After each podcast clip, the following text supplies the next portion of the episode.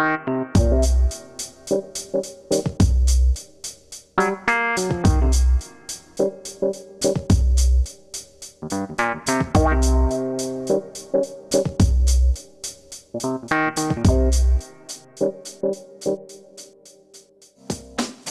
colleagues. Welcome back to Evidence and Argument, a podcast for speech language pathologists, audiologists, and the scientists who support them. A podcast where you'll come with questions and leave with more of them. A podcast by two people who love thinking and lively debate but hate beating around the bush and baseless claims.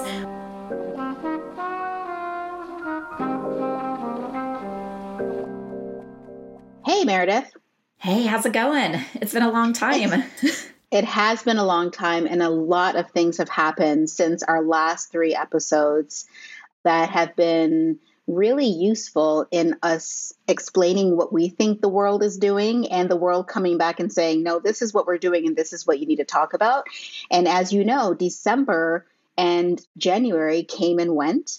And during that time, we, you and I saw this mounting er, discussion, I'll say, about ASHA and who ASHA is. And there were in December is when speech pathologists pay their dues to continue practicing. And that's why December matters. It's the time of year where there's a lot of discussion about what am I paying for? Do I have to do this? Is ASHA doing anything for me as a practitioner.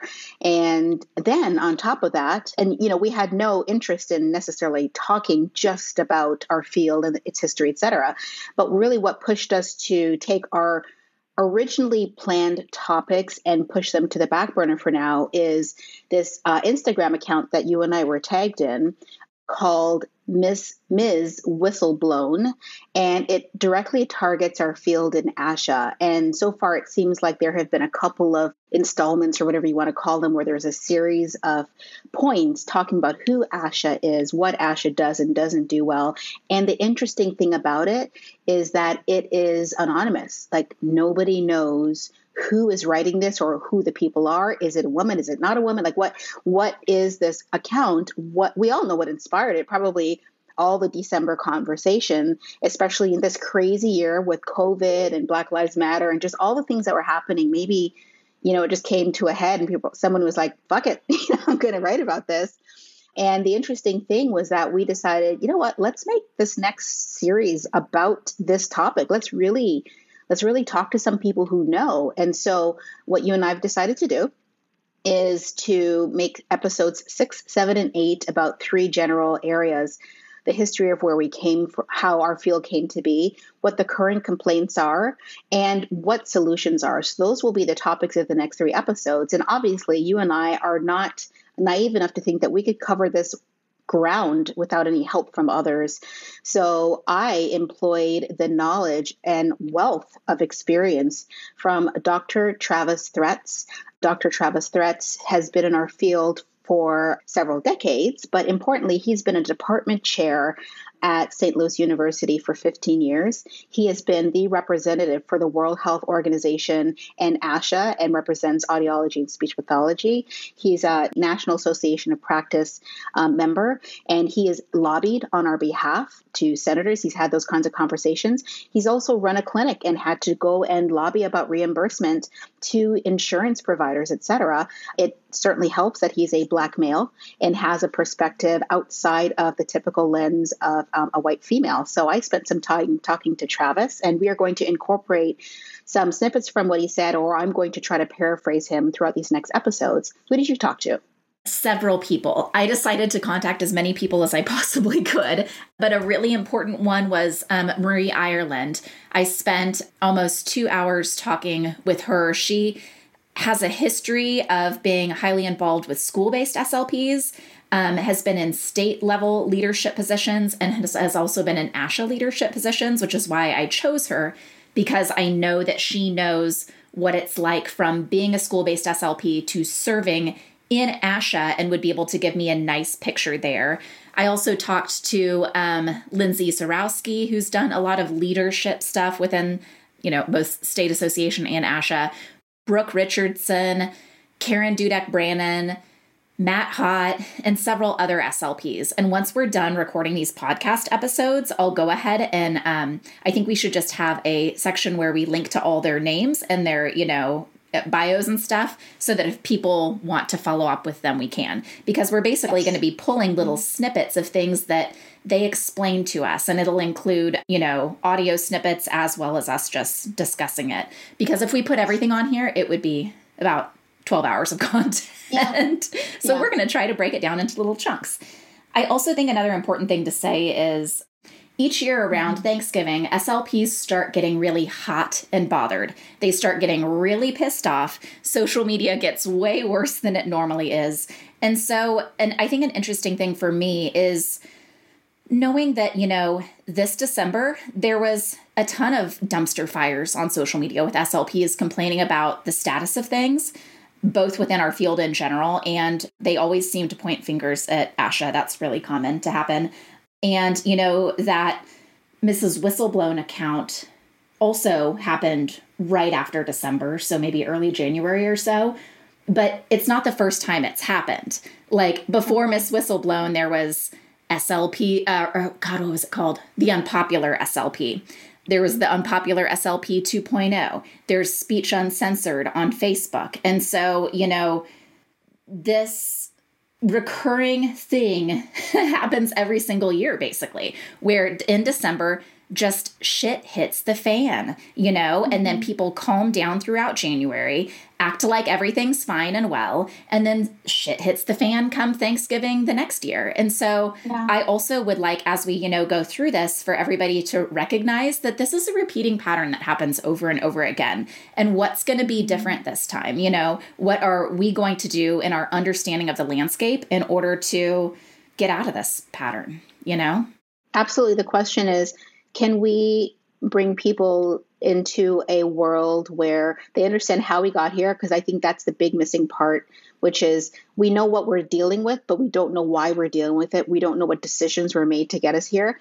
Therefore it's hard for us to think that we can ever play a role in changing it. But i'm hoping that when you and i are done we will be able to show how decisions that were made knowingly or unknowingly before we got here ended up being something big that we deal with now, and decisions that each and every one of us make now can determine where our field is in 20 years or something like that. Yes, absolutely.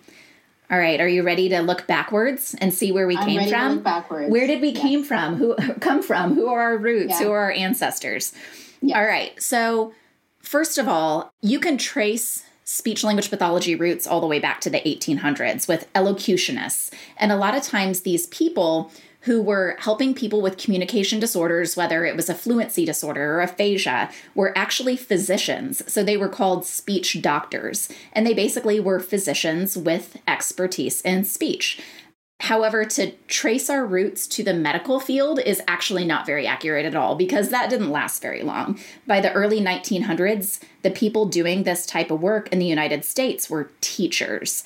So, from about the early 1900s to the 1930s, it was specialist teachers who had no extra training but just kind of decided to start working on speech stuff, usually in the summer months. We're treating things like speech, stuttering, mutism, nasality. So they often had kids with like cleft um, lip and palate on their caseload. Um, and these speech correctionists were actually a subgroup of the NEA, the National Education Association. So, first of all, considering that, you know, just a hundred years ago, we basically were teachers. We were like a special version of teachers, kind of helps, you know, understand why we often get looped in with teachers today. ASHA then was founded in about the 20s. Something that I think is relevant is in the founding group, about half of the people were affiliated with universities. And when I was doing research for this episode and trying to read as much as I possibly can to bring things to people, that really struck me because my perception is that our leadership is still heavily dominated by university folks, both at the national and the state level. So that's, you know, an example of something where when you start a certain way, sometimes you continue a certain way for many decades to come. Then around the 60s is when speech services started to be present in all public schools, where it wasn't just some schools had a speech speech pathologist, but all of them did. Also in the 60s, we started to see a lot more presence of people like us in movies and things. So, like in My Fair Lady and in The Miracle Worker, which is a movie about Helen Keller, we could find from that era quite a few examples of basically like what, what they present as is essentially like speech fixers. Like the person who comes in and you look at this um, individual who's either has a communication disorder or no disorder at all and you know the speech pathologist comes in and fixes them i spent a little bit of time watching old videos um, uh, from some of these movies and the things that struck me most were some of the ableism and classism within these, which we can, you know, talk more deeply about later. But I think it's pertinent to note that, you know, this was the 60s. This also wasn't that long ago, that our field is basically being presented as those folks who fix the talking, essentially. We didn't start treating language disorders as separate from speech until the 70s, and pragmatics wasn't even added in until the 80s. And you know more than me about when dysphagia was added in. When was dysphagia?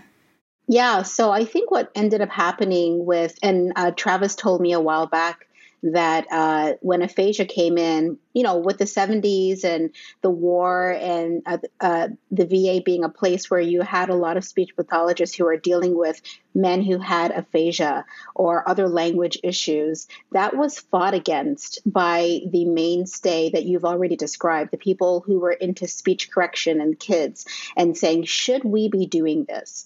At the same time, people are having swallowing problems. And in the 70s, speech pathologists were practicing in these areas like swallowing because people were saying look there are problems like stroke parkinson's etc where they have not just speech issues but the same tongue that doesn't allow them to pronounce the sound also will not move the food the way it should. And the only people who were around who were rehab centric in terms of the way they approach these patients were speech pathologists, and they happened to be the people who were dealing with the same structures that impacted oropharyngeal swallowing. So they started practicing before it was in our scope of practice. It wasn't until the 90s that they started to say, no, you guys need to actually need to put this in our scope of practice. Uh, Jeri Logemann was uh, president twice and played a role in it getting in our scope of practice. And that it wasn't until the early 2000s when ASHA said, hmm, maybe this should be part of our education since people have been doing it anyway and it's in our scope of practice. So it wasn't until the early 2000s that ASHA said, universities should have swallowing somewhere in their curriculum.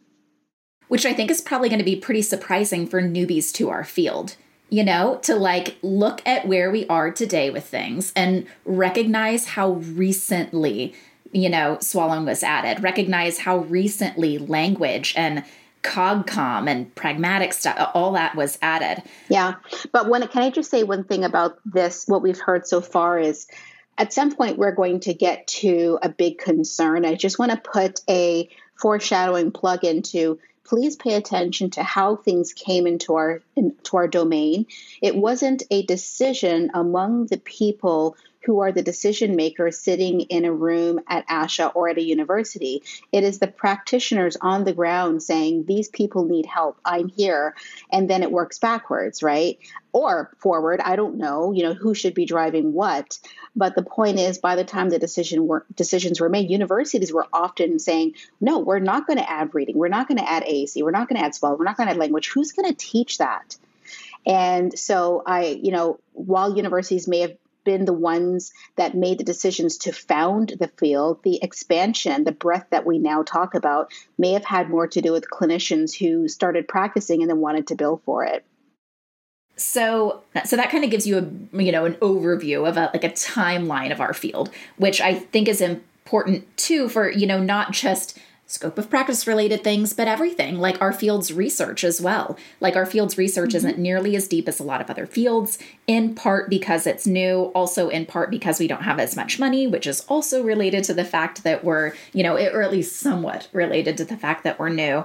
So let's kind of start to touch on some of the um, problems that regularly come up in these, you know, social media dumpster fires among SLPs and, you know, anonymous accounts that get brought up. And, you know, when you get a bunch of SLPs in a room, and, you know, I've spent some time interviewing SLPs for these episodes, you know, they, they always seem to circle around some of the same core issues that just come up over and over and over again.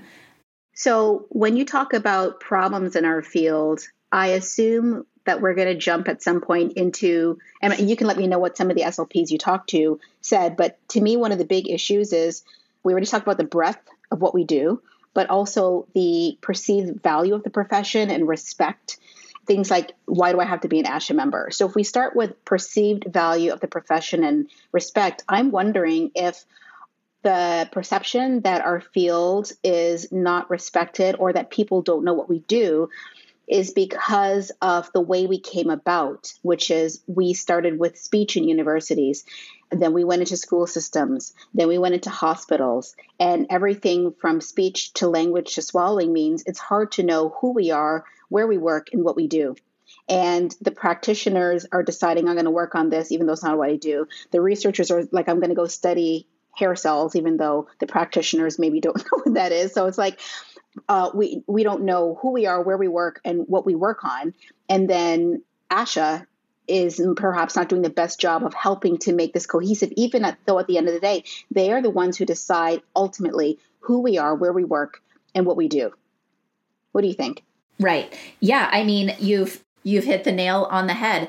It's difficult for us, I think, to present ourselves in a coherent manner to the rest of the community when we're still spinning around issues of what's our job, what does our training look like, you know, how are we going to tackle this? In a lot of ways, it just, I feel like I've said the word new 20 different times already, but we, we've got to figure out how to deal with that going forward. But yeah, I definitely think it's the fact that we just started scooping things up without a clear picture of what the consequences might be, you know, and you can mm-hmm. always look in hindsight and say, oh, we did this and should have done this.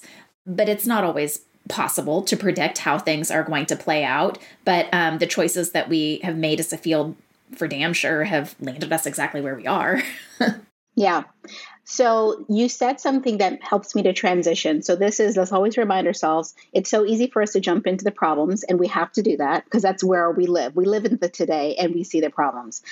But in talking to uh, Dr. Threats, there are a few things that he mentioned that really, in my opinion, impact the perceived value of our profession slash respect and what some of the complaints are. So I want to talk first about uh, this idea about it being required to be an ASHA member. And it's going to be a bit of a tangent, but I'm going to bring it back around. So the first thing is that I remember when I graduated almost 21 years ago, not every state had state licensure. So that meant it was possible to practice in certain areas without a state license. And ASHA didn't like that because a lot of SLPs were beginning to be in a medical setting. And certainly while in the educational setting, the requirement to be an ASHA member is not the same. But unfortunately, you know, beauticians and other disciplines require licensure. You can't just go get your hair cut and somebody doesn't have something on their wall saying, I'm certified with the state or the city or whatever. But SLPs could. So for 20 years, and again, when you talk about the youngsters not knowing how recent this was, for 20 years, over the last 20 years, ASHA lobbied hard to get uh, states to make sure that they at least required the state licensure level and that they at least ensure that they were at the ASHA requirement to make it easy. Like you can just copy paste our requirements and upload them to us. Um, and so, okay, fine. That is supposed to get us together as a field. That's supposed to get us more cohesive. That no matter where you go, there's some basic requirements.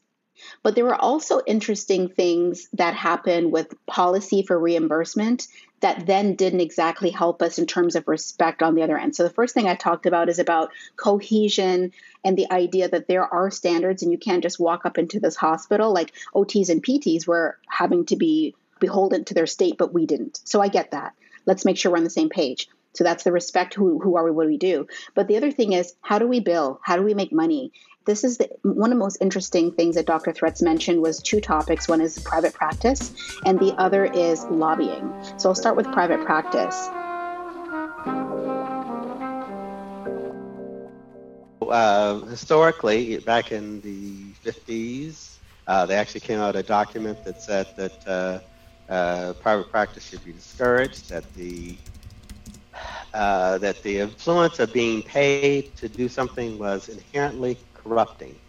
Uh, only 20 or so years ago were audiologists allowed to sell hearing aids. They were actually forbidden to sell hearing aids because it was thought that if they could sell hearing aids, it would it would uh, it would influence their evaluation of the patient. The only reason we have hearing aid dealers and dispensers is they came about because the actual person doing the testing, it would be as if an optom- optometrist could not sell you glasses, was forbidden from t- selling you glasses.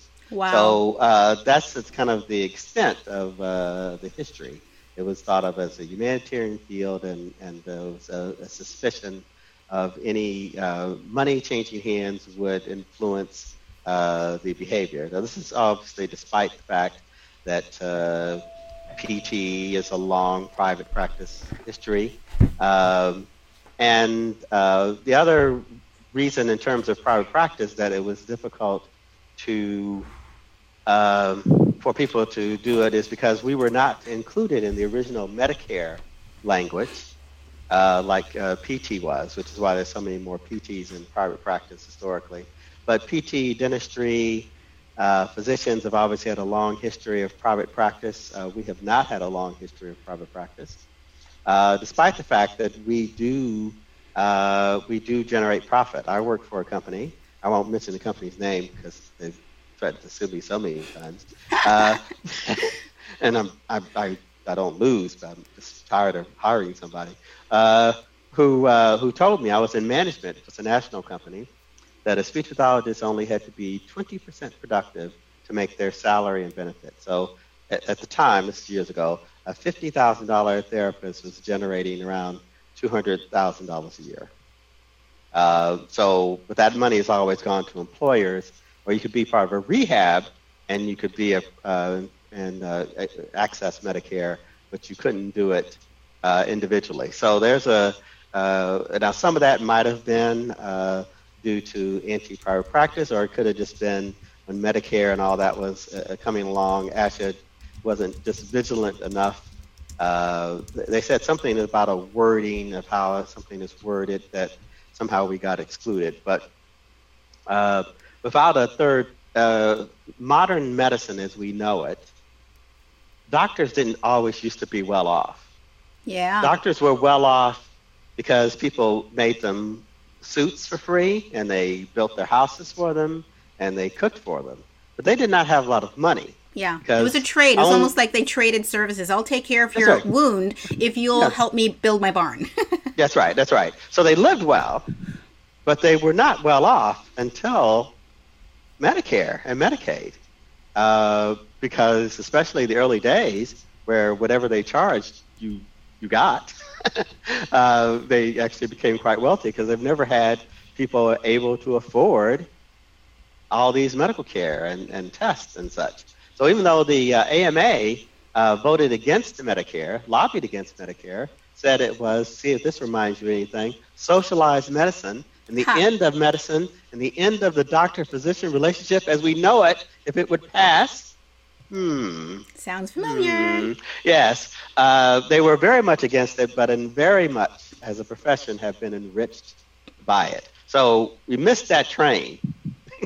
we missed yeah. that initial uh, jumping on. And just to be clear, uh, we it, missed that train because. Uh, well, I, I would have to talk to the people who were head of ASH at the time.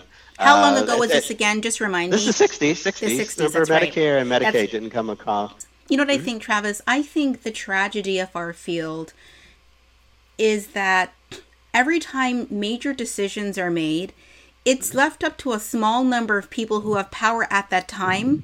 And it seems like these decisions are made in short scale without really bring, educating the overall me, body to say, what is it that you guys listen, want for yourselves? And let, let me give you the, a, a more modern day example. So there was always this sort of overprotection from the from the higher ups in the field, and often they're university individuals who are concerned about our appearance and this this idea, this veil of integrity that they hold in their academic settings. That if I say this, I'm doing this research and I'm separate from the results. I am distinct. Personal and politics do not match. And they're pushing it on practicing clinicians, while other fields are actively doing things like a PT. PTs, for instance, they have so far ahead of us in terms of what their private practice because they were at the table when this was all happening. They were building private practices. Do you think they're not selling any merchandise? I mean, obviously, if they're selling things that don't help a patient, it's going to catch up with them. But the integrity of being a clinician should be assumed, just like the integrity of being a university employee or administrator. Let me give you the, a, a more modern day example. Clinton and the Balanced Budget Act, which we can go on to that. It was actually just a mirage, as all federal government things are. In the federal budget cap, that's where the cap came, the $1,500 shared cap. Again, something decided in the wee hours of the morning to balance the budget on paper. In other words, there was, there was, they couldn't get to the balance, and they said, "Oh, here's some therapy here. If we, uh, if we cap this, then on paper, we can balance the budget. Completely blindsided uh, ASHA, and I would say the other things, because I think it was us and uh, PT had to share it. So completely, here's a, here's a major piece of legislation. I don't even know if ASHA thought they were even part of the Balanced Budget Act. In other words, it wasn't the re. Uh, every time the uh, uh, Individual Disabilities Education Act comes up to be done, or American Disabilities Act, every organization is there at the table because it directly affects, um, you know, it, it, it directly affects the field. Right. But the uh, balanced budget reconciliation, uh, why yeah. would we ever get get in that? Uh, why, why would we ever be there? Yeah. And yet we were there. And why were we there? Because if everybody else if everybody else has a lobbyist at the table, if everybody else is uh, there shouting, don't cut this, don't cut this, and you're trying to get down to something, and everybody else is telling you, if you cut us, this bad thing will happen. If you cut us, this bad thing will happen. And I just mentioned political contributions, right? If everybody is out there and they're trying to balance the budget, now remember Clinton, Democrat, considered friend of causes. I'd just like to say that that's a kind of a myth here. Mm-hmm. Uh, uh, who who who isn't represented? Who's not here? Speech pathology. You cut out you, you cut out the person who's not there. Yeah. So are you saying we weren't there because we chose not to be there? We didn't think we needed to be there, but other people were there lobbying.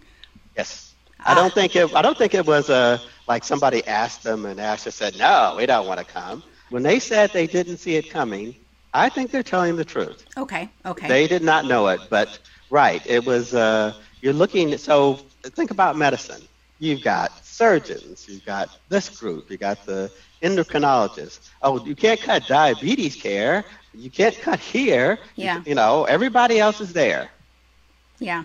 Uh, so what's just speech? Remember, therapy got screwed over in this process. Yeah. But uh, but but there was therapy. This this uh, and now this this part is our fault. This open-ended, non-curing entity. Okay.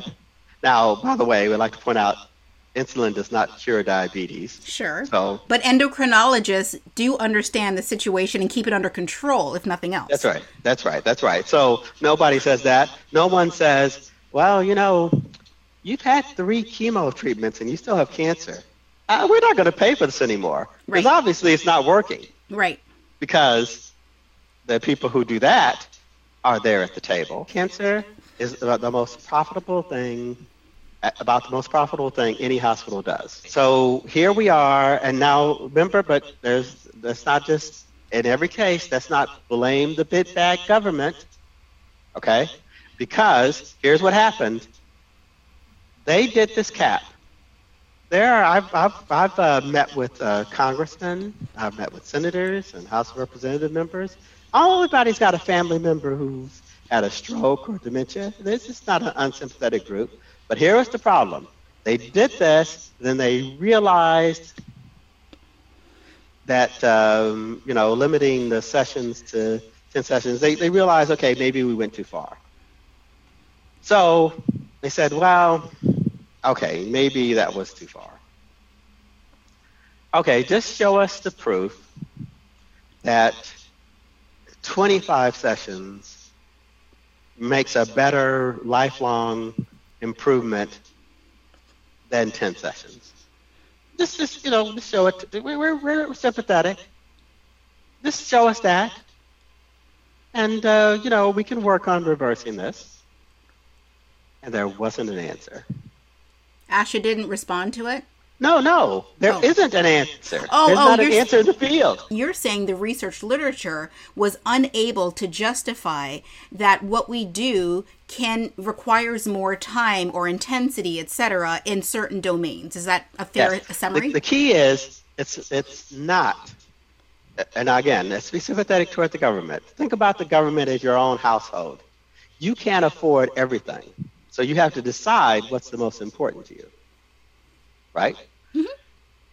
So it is not wrong for the government to say we want to see what we're getting, what we're paying for. That's not inherently. You shouldn't think that anybody who questions, like just writing us a blank check, is evil mm-hmm. and hates people. It's not people with disabilities that they don't care about. It's whether we are effective is the thing that's the question mark. right, they're happy to I- pay for something that works.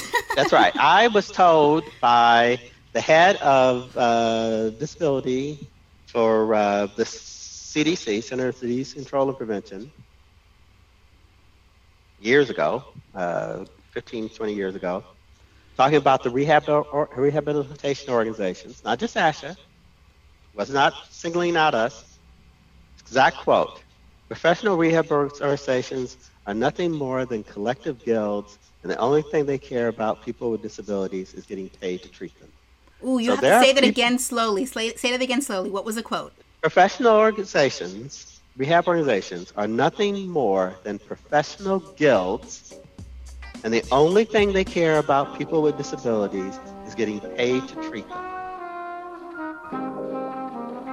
Now, who would have thunk Clinton's Balancing Budget Act and the therapy cap would bring us to say researchers aren't doing research about clinical needs? I mean, similar themes came up with Marie Ireland talking about the history of IDEA not being fully funded. And if SLPs are paid through IDEA within the schools, but you don't have enough money in IDEA, we end up with our hands tied where it's like, oh, we've we've packaged ourselves as SPED. We've packaged ourselves as going under this, you know, line of budget or whatever. But oh, whoops, there's not very much money there. Now where do we make up the money? And you know, um, yeah, and another thing that Marie said that kind of aligns with what you've said is a disconnect among various perspectives within our field, where she mentioned that one of her biggest concerns is that when people have only been in one setting for their entire career and have had one type of job within our field, it makes it a little bit harder to connect the dots with what we're doing wrong mm-hmm. and also to know where you can ask for things. Like she talked about how SLPs are, you know, always getting on ASHA's case for caseload and being like, you know, this is a state thing. Like, if you want to change your caseload and you want to see something change within the next year or two, you need to be focusing on the state association, local things, local school district related things, you know. So these decisions continue to be made today. Like you mentioned, you know, not having a seat at the table. We still don't have a seat at the table all over the place. Like I and you know, we'll we'll go into maybe some of that stuff deeper in the future upcoming episodes, but another thing that I think that we should maybe talk about just a smidge more is the concept of um, university folks being heavily present within leadership positions in our field and the money related thing because i sort of see it like like basically as you know as soon as you started talking i was like see that's what happens when you have you know committees that are dominated by people in higher ed is they have a very certain perspective and you know being raised in higher ed I very much was taught that like money is dirty, never have a conflict of interest, always push away from the money, never get financially involved, da da da da da, which has mm-hmm. its own benefits. But how different could our would our field have been if ASHA in the 20s was founded by business owners? Oh man. Like holy Good. shit, I we would be in a idea. totally different position. Now, note, I am not saying we would be in a better position because if business owners ran our field, we would have our own totally different set of problems. But business owners do run our field. Who is in charge? Let's go back to Ms. Whistleblown and what I learned from her or him or they, which is the person in charge of ASHA is Ms. Pietranton. And it's a small group of tightly knit, apparently, and we can, you know, they can get on our show and say, no, that's not true if they'd like to. We'd totally welcome the opportunity to talk to ASHA representatives a small group of individuals who've been there for many, many years who've been ultimately making the decision. So when you talk about them tapping university individuals or high level clinicians to be on the committees, these people are advising. What ASHA ultimately decides at these higher levels don't have anything to do with us. Same with the lobbying efforts. There aren't a bunch of us university people who are being encouraged to go down and talk to senators. We're being encouraged to publish or perish or to get better student teacher evals.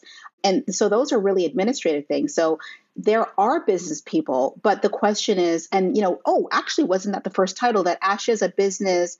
What was the first title? It was ASHA is a business without without competition. And what what business when you have a monopoly, how does that business run itself? It doesn't run itself the way a business with competition would. Uh, if I mean, yeah, it makes a huge difference when you when you have guaranteed revenue and you know that basically laws and regulations and you know systems are in place to guarantee that revenue it i think that there is the potential to respond differently to the people who you serve. Just like you know in my business if it was guaranteed that you know the people who buy from me were to pay year after year after year it would change the way i respond to their feedback. It would allow me to it would allow me to not care so much about their feedback and make decisions that I thought were best. Yeah.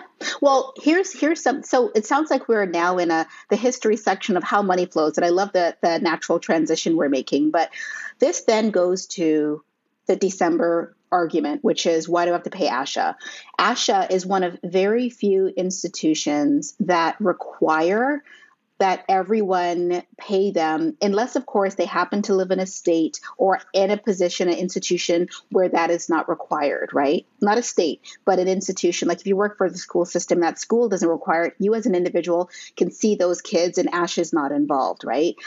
But the other thing that, again, we learned from this is that the AMA, the American Medical Association, only 30% of physicians belong to the American Medical Association. They all have to be certified by the state they work in or the states they work in. You know, there are some physicians who live on the border of some state or like maybe the DC, Maryland, Virginia area, they might be certified in more than one place, right?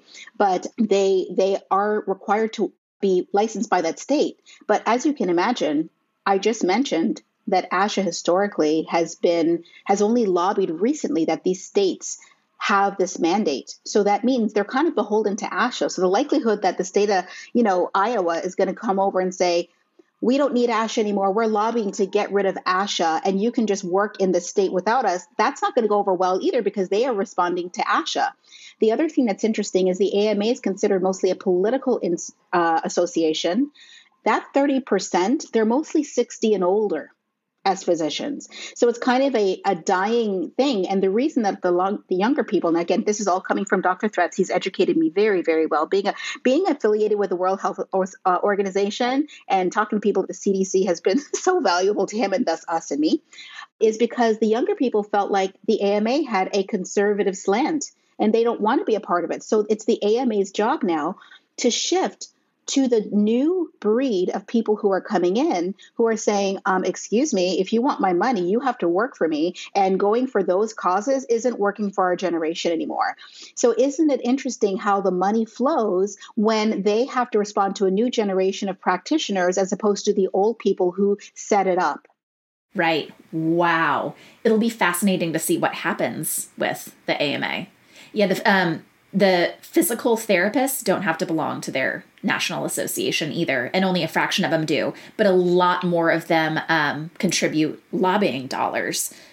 And the other tricky thing is, too, is, you know, SLPs often just don't, unfortunately, there's not very many people explaining to them how this works.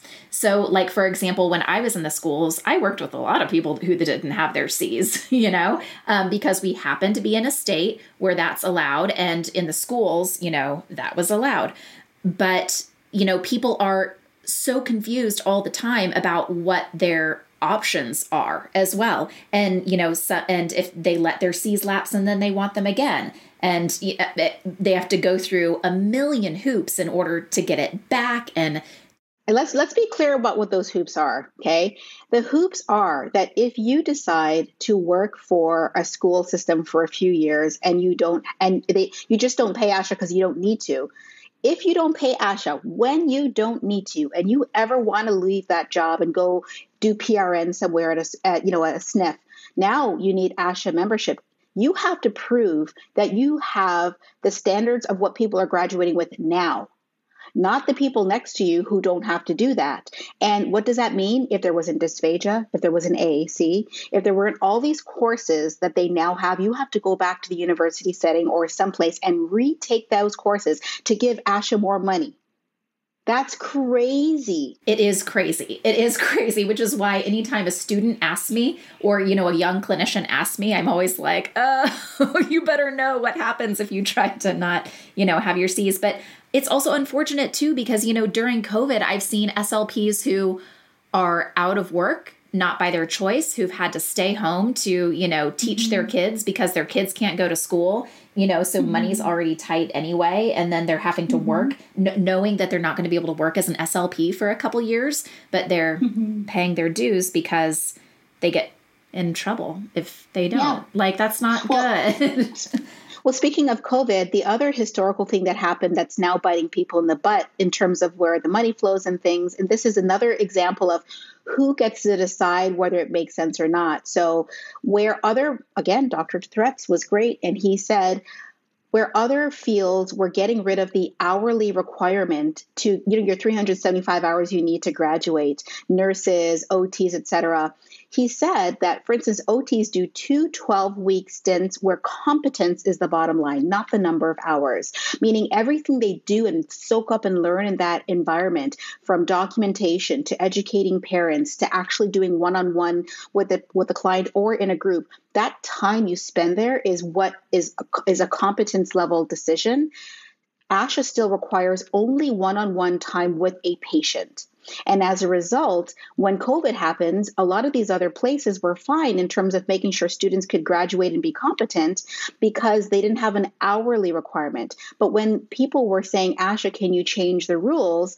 The universities, the very universities are saying, can you change the rules and minimize the hours? ASHA said no because they'd have to figure out how to negotiate all these hours with all the states they went and spent 20 years trying to set up the hours with. But here's the interesting thing years ago, ASHA tried to change the rules from hourly to competence based, but guess who complained about it?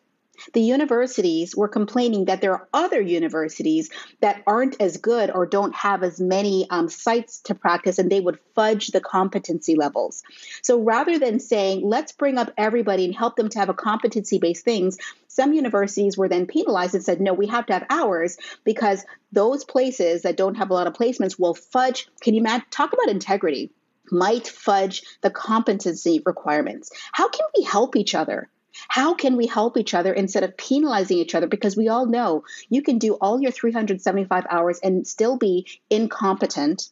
And you can have an amazing experience for 10 hours with some really enriching moments. You can have an amazing week as a student. Like this week was amazing in my side. I learned so much information, and it just happened to not be a linear learning experience. So we are screwing ourselves in every fucking orifice we can find all the time. It's and you know that's a, another example of you know somebody made a decision. The university faculty pushed back, said no, mm-hmm. we don't want it this way, and lo and behold, oops, like COVID. oops, maybe we screwed that one up. And the funny thing is, the people who are probably dealing with now, those aren't the university people who dealt with it, who said those things then they're probably long gone. And this is why I hope we, these three, this trilogy ends up going how are decisions we're each making now and, and realizing we are the history that they're going to talk about 20 years back. And maybe some students are going to be listening to us our podcast and saying these were the light of our field. Or maybe they're like this is the reason our field died because meredith and Ina had the nerve to get on the horn and say all of this shit about us. And then some senator heard it and shut down the field. You know what i mean well, I hope at minimum, yeah, we get people thinking about, yeah, how the decisions they're making today and decisions in the recent past are affecting, you know, what's happening with our field.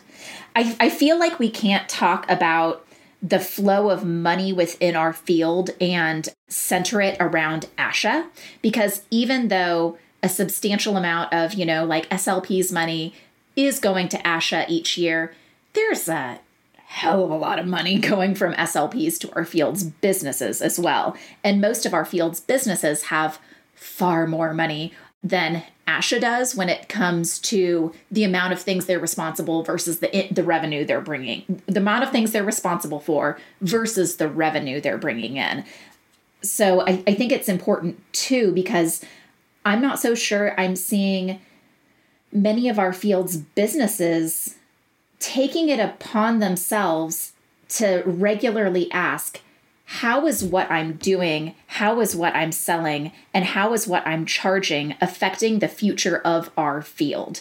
I'm seeing a lot of money within our field being very, um, like money exchanges being very incestuous almost, where we're like pulling money from within our own field, hoarding it, and then just like pulling and hoarding and pulling and hoarding by our field's businesses when in reality, if we want to be seen outside of our field, if we want to, you know, fix this thing of what do SLPs do, what the heck is their value, our field's businesses need to be looking outside of our field rather than in it, rather than the constant focus being how do we fix SLPs? How do we help SLPs? How do we fix SLPs? Also mm-hmm. being, you know, with my you know position in our field, how can I direct attention and how can I pull revenue from places outside of our field?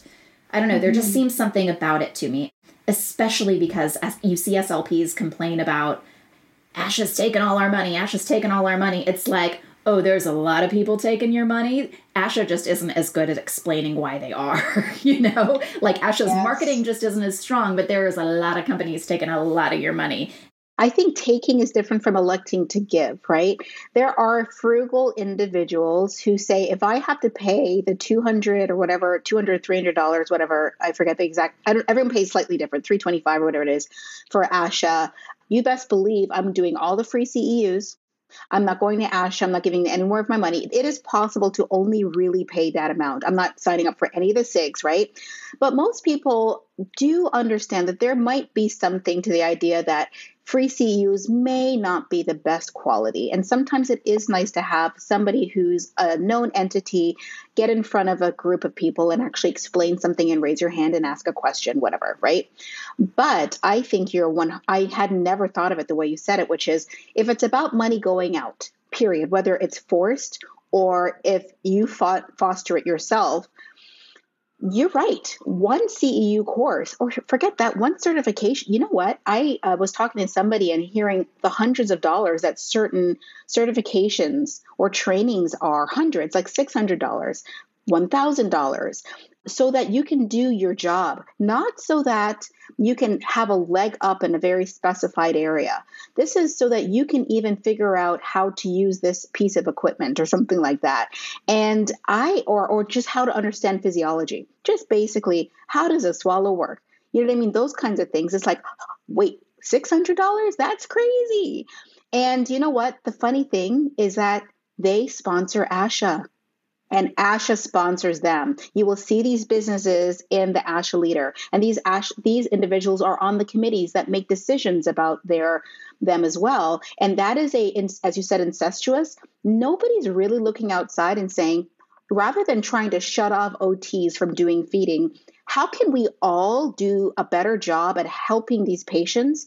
And to the extent that we all make better revenue because they're act- we can actually go to billing and reimbursement and our research journals and say look we actually really helped babies that where we weren't sure whether or not they could feed and not and needed that tongue needed the frenulum cut or not. It was a question in all of our fields with physicians etc we put our heads together and we learned something. But no everybody's in their silo. And selling and, and a business person can come in and see a problem and say huh nobody knows how to do this. I'm going to make a workbook about tongue tie and make a shit ton of money. And nobody's going to fix tongue tiny better because that workbook is out though, because the problem is much bigger. And the beginning is just getting these people to have a conversation. There's no money in getting people to have a conversation. A little more focus outward. Like yes. I swear there's something to it, especially with the effect like with marketing in our field too, with helping people to understand our value. So you talk about looking outside of us. And as somebody who feels like an outsider inside the field for reasons other than my expertise or other than my training, I did all the right things as a speech pathologist. I have three degrees in speech pathology. I've been had a short time, a short stint clinical. I went back to school and did my PhD. I was on faculty. I've recently left and become a business person. I have been on administrative committees. Yet I still feel like an outsider because this field is filled with people who make a point of suggesting that and i'm not the only one i'm part of the 8% who is who do not self-identify as white um, most people listening probably know um, anecdotally or by looking at the numbers that ASHA publishes to see that our field is 92% white and about 96% female.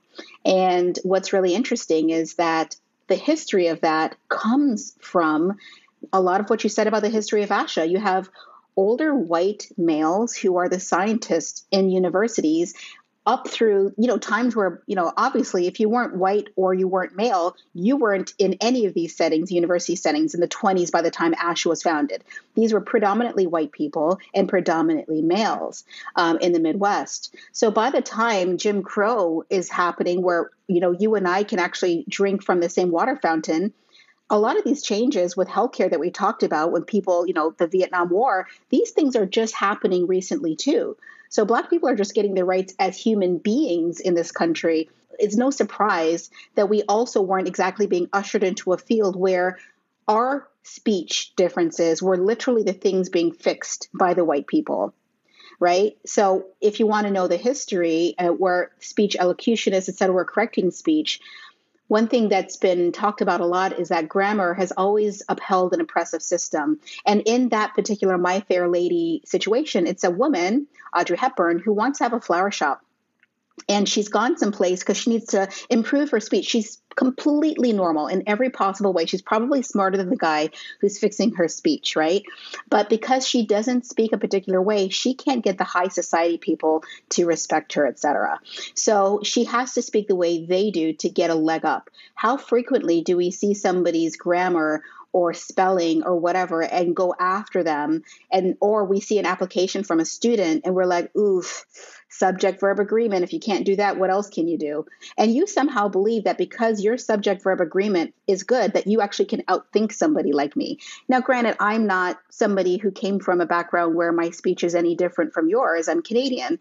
But it's really interesting then for me to be a control group serve as a control and experimental person within one circumstance where I'll be on the phone with somebody as Dr. Humbert, and the whole time, if they're out of our field or in our field, they don't know who I am.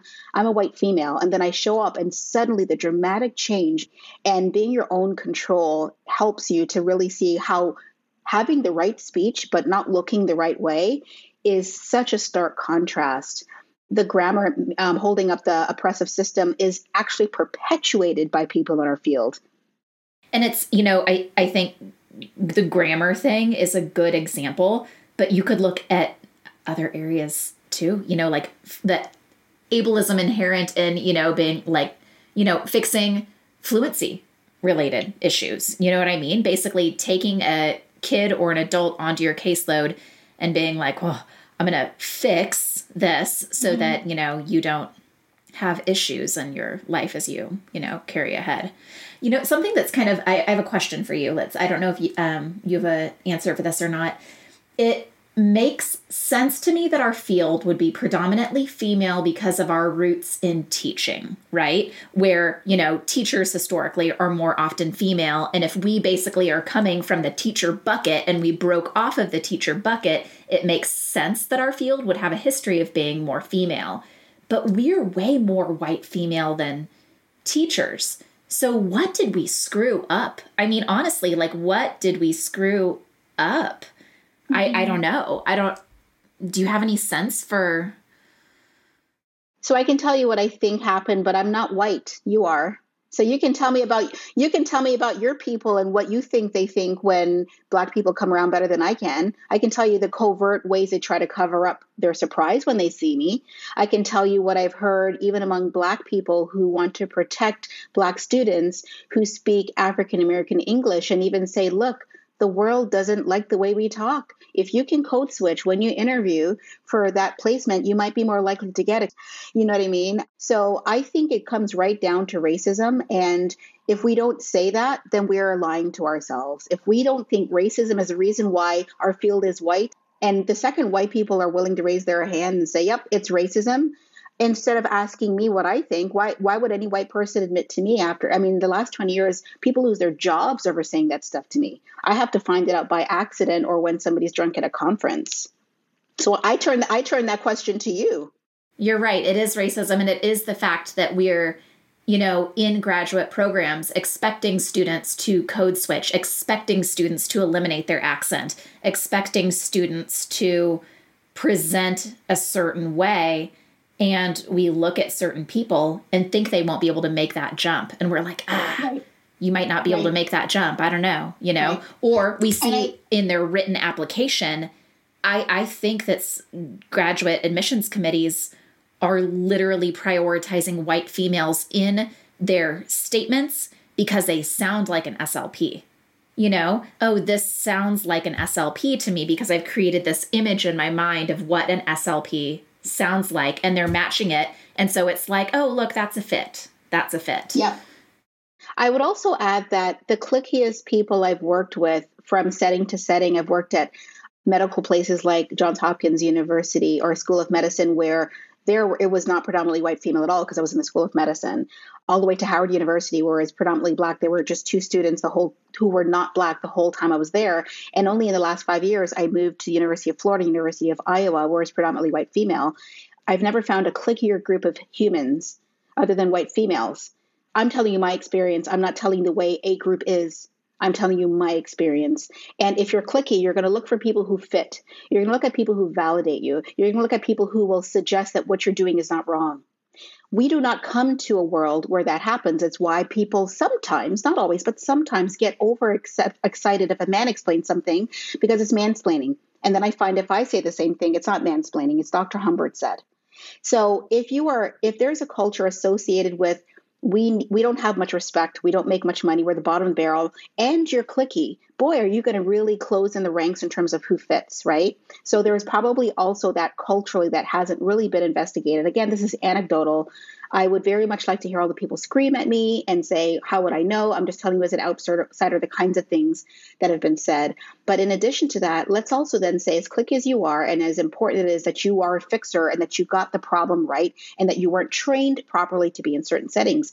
Is it any surprise that rather than looking at the individual who has a difference or a disorder, be it because a difference would be bilingual, right? Somebody who speaks a different language, we're not looking at that as an asset we're actually saying you need to be more like an English native speaker, which is stupid because they're coming with skills we need to take advantage of. But a lot of Americans are very sensitive about people not speaking English. Take us in the medical setting. People who are able feeders and swallowers are the worst to people who can't feed or swallow. You know what we do? We take away their experiences because we think we know what we would want if we couldn't eat. That is the most ableist of all the things that we do we know perhaps what it was like when we probably couldn't speak for a time or we were censored or whatever it was to not say how you feel. Everyone's had that experience maybe as a child where you, the adults didn't want to hear you, or maybe you did have a speech difference. But very few of us in our field have ever not been able to swallow and feed, unless maybe you got your wire shut, your your jaw shut, and there was a period where you had to suck from a straw. But similar to hearing, which is why audiologists aren't here as much. And why deaf culture hates us is because you have these hearing ableist people telling them how to behave and what we would do for them. I'm hoping feeding is the next hearing culture where they tell us to fuck off. And if they say no i'm eating what i want and if i die in front of you you know what i'm saying? Like i've decided this is what i want to do with my body. Stop taking away my opportunities because it's what you an able bodied feeder think you would want if you were me. So basically, this, you know, biased, myopic field, heavily dominated by not just white women, but, you know, the culture of white women, where even, you know, people who, um, people basically are expected to like fit into this box of like how we're supposed to behave and interact with each other and, you know, problem solve in our field and everything. That's screwing us up in the same way that, you know, having university professors run everything or having business owners run everything or have people you know like it's it's screwing things up because it makes us oblivious to our blind spots just completely oblivious. Yeah well, the next episode is what's going wrong, what the current issues are, and boy, this will be easy to run through. Just, I mean, it, we we don't need to do a whole lot of research to, to figure out what the problems are because not only are we living them, we've heard the same response. So let's talk about that for sure soon. Sounds good. See you shortly.